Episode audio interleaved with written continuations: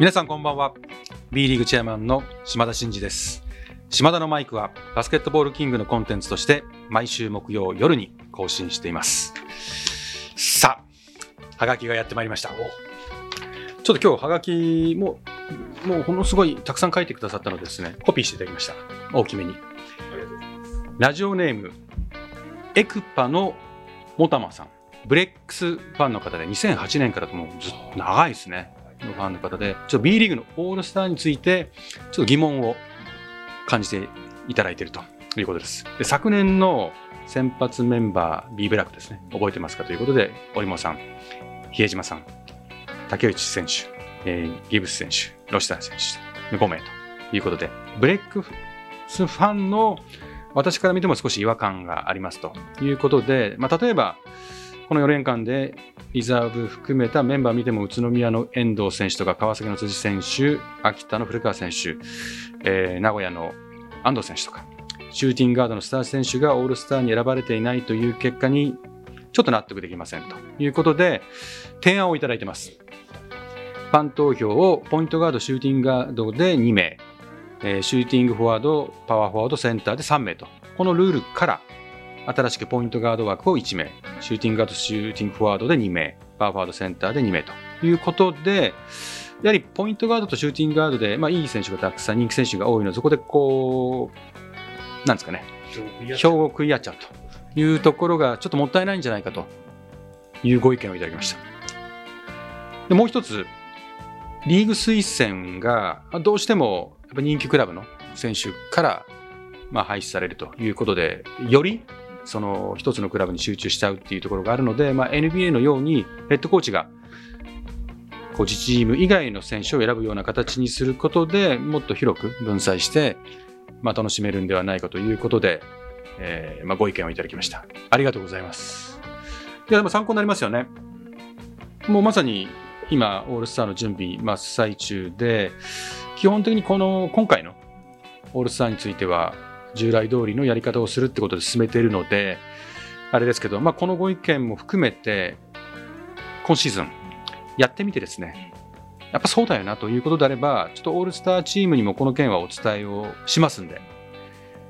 検討して、あの、良い方向にしていきたいなと思います。ありがとうございます。ファンの方がいろんな形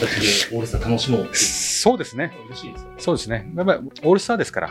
お祭りですから、ファンの皆さんのご意見をしっかり取り入れていくってことは大事なことだと思うんで、えー、ご紹介させていただきました。ありがとうございます。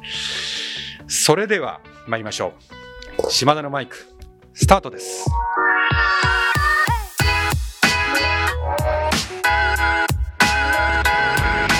B リーグチェアマンの島田真二です。島田のマイク。それでは今日の、まあ、お話なんですけども、先日 B リーグ U15 チャレンジカップ2020アットアダストリアミトアリーナということで行ってまいりました。実はジェッツ時代もですねこの U15 の大会等々はもちろん行われてたんですけどスケジュール合わなくて行ったことがなくてですね。実は初めてなんですよ。やっぱりいいですね。この中学生ですか？この世代の子たちの成長ぶりを見るというのはもう本当に勉強になりましたし、まあ、ちょっと本来であれば8月にやる大会だったんですけど、まあ、コロナの影響でスライドして、まあ、難しいかなと思ったんですけど、もう本当にクラブ数も少し限定気味で、本来であれば海外の韓国のクラブとかを招聘して、国際ゲームとしてやるということが趣旨だったんですけど、まあ、海外のチームを招聘できず、クラブ数もある程度限定してということで、今回はえー、ブレックスと B コルセアーズさんとアースフレンズ東京 Z さんと山形ワイバーンズさんと茨城ロボッツの5クラブの U15 の、まあ、キッズたちの大会だったと。いうことでちょっとお客様ご家族も含めて今回はご遠慮いただいて本当に申し訳なかったんですけどあの駐車場付近にもねお母さん方たくさんいたんですけどももう本当厳重に今回やってですねいや、さすがにここまでお母さん方ね、いらっしゃるのに、外にいて、車で待ってるのも申し訳ないなと思ってたんですけど、まあ、万全を期そうということで、えー、本当に無観客で。ただ、バスケットライブ等々でも中継して、予想以上に視聴者数が増えてて、おそらく親御さんとかお友達とか中心でしょうけど、今までにないぐらい視聴されてたので、まあ、興味関心のあるおそらく多分いろんな高校の先生方がスカウティング的な意味でも見てるっていうのもあったんでしょうねっていうのはそんな話しました。で実際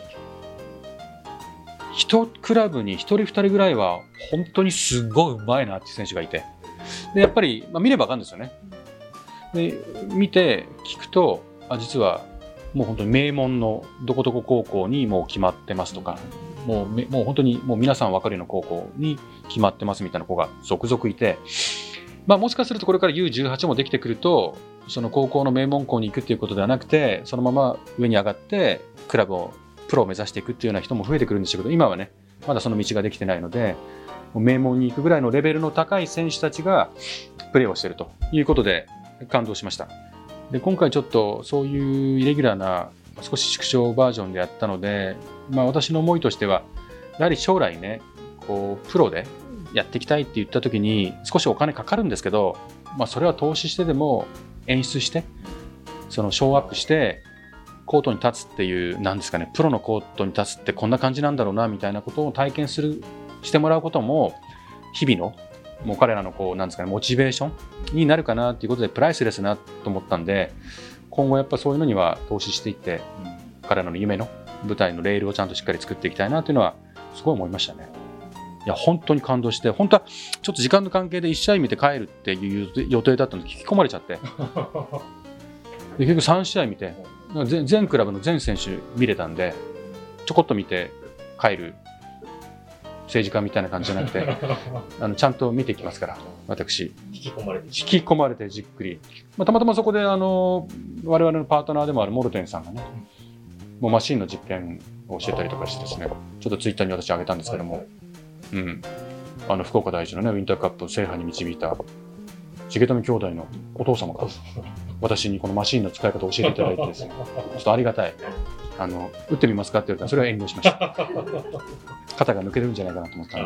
で。いいんじゃないですかね。今あの50万ぐらいって言ってましたけど大体海外にあるやつ100万ぐらいだ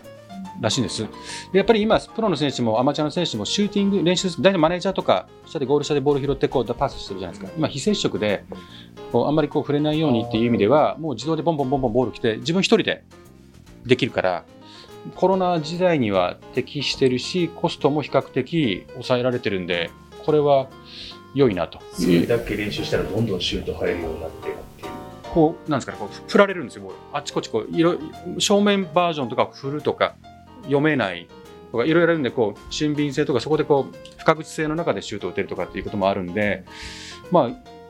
あある意味打ち込みたい人は、いい機会だなと思いました。ちょっと話がそれちゃったんですけど続いて3円ネオフェニックスに加入したラベナ選手見ました？見ました。見ました。皆さん見ましたということで私も見たんですけど、まあ、そのまたこれからねチームにフィットするまで少し時間かかるんでしょうけどやっぱなんかすごいですよね。なんか雰囲気ありますよね。フィリピンの選手ってああいう体つきですよね。うんボクサーとか見てもなんかああいうこうアジアの中でもこうたくましいあの感じがしますよね。でデビュー戦を飾ってもちろんナイスプレーをしてファンを盛り上げていただいたのはもちろんなんですけどリーグの方で Facebook と YouTube をフィリピン向けに集計をしたんですよね。はい、そしたら、とんでもない数字。いくつでしたっけ ?90 万でしたっけ？ライブで。開幕、開幕というかデビュー戦は。確かね、90, 90万超えてるんですよ。アーカイブも続いてるんで、どんどん増えてるし、だから海外、アジアからの B リーグのフォロワーが急増したと。で、ライブで、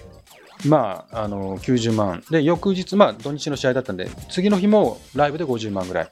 で多分これって今までのバスケ界で海外の方に見られた数としては圧倒的だと思うし日本の中でなんかビッグイベントがあってもここまでいかないですよね。っていうとんでもない破壊力をラメナ選手早速見せていただきました。で、まあ、アジア戦略を大事にしていこうということで競技的な観点とそのビジネス的な観点でアジア枠っていうのを作って、まあのっけからスーパーなあの選手が来てくれてこういう破壊力を見せてくれたんですけどもう一つ破壊力のある話というと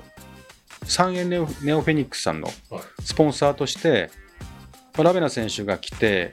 フィリピンにこう進出していきたいっていうに日本の企業がラベナ効果に乗っかる形でえースポンサーをしてですねクラブもハッピーという状況も生まれてますクラブの経済効果もそうですし、まあ、今おそらくコロナでこういう状況でしょうけどコロナが明けて暁にはおそらくフィリピンからも多くの人が。駆けつけるでしょうし、うん、もっとそのビジネス的にも視聴数が増えることで場合によっては公営的なリーグの新たなビジネスチャンスにもいきなりなり得るぐらいのインパクトを示してくれました。まあ、どんどんどんどんこういう選手が、今、クラブの代表と話しても、アジア枠の選手を検討してるっていうのは、この効果を見て、やっぱり選手としても欲しいし、やはりこれ、ビジネス的な観点も含めて、あれ大事だなっていうのをみんな気づいて、やっぱ動いてるところが出てきてますよね。だからこれからどれだけそういう逸材がいるかどうか、私も細かくわからないんですけど、そういう動きはどんどんどんどん出てくるかなということで楽しみですね。島田のマイク。そろそろエンディングの時間でございます。ちょっとすごい記録が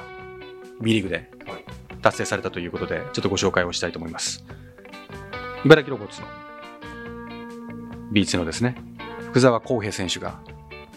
B リーグ500スリーポイント成功ということです。おめでとうございます。おめでとうございますっていうか、実はですね、いろんな記録ありますよね。ただ B1 がほぼほぼ記録は持ってるんですよ。B リーグ記録っていうのは。で B リーグ記録の中で B2 の選手がこういう金字塔を打ち立てたっていうのはレアな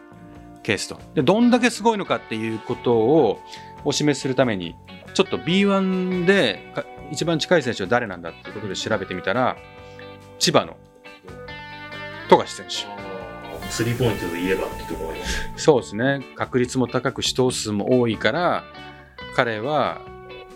数字が伸びるわけですけども、あの死闘してあれだけ決めてる数よりも多いってすごくないですか？富樫です。471ですよ。2位で。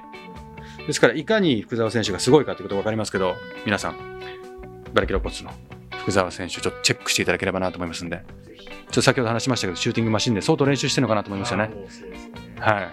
い。ぜひぜひ、皆さんもウォッチしていただければなと思います。ということで、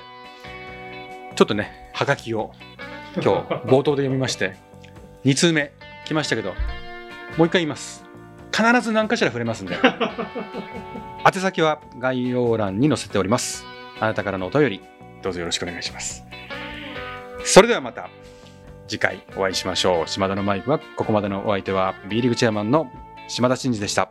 さよなら。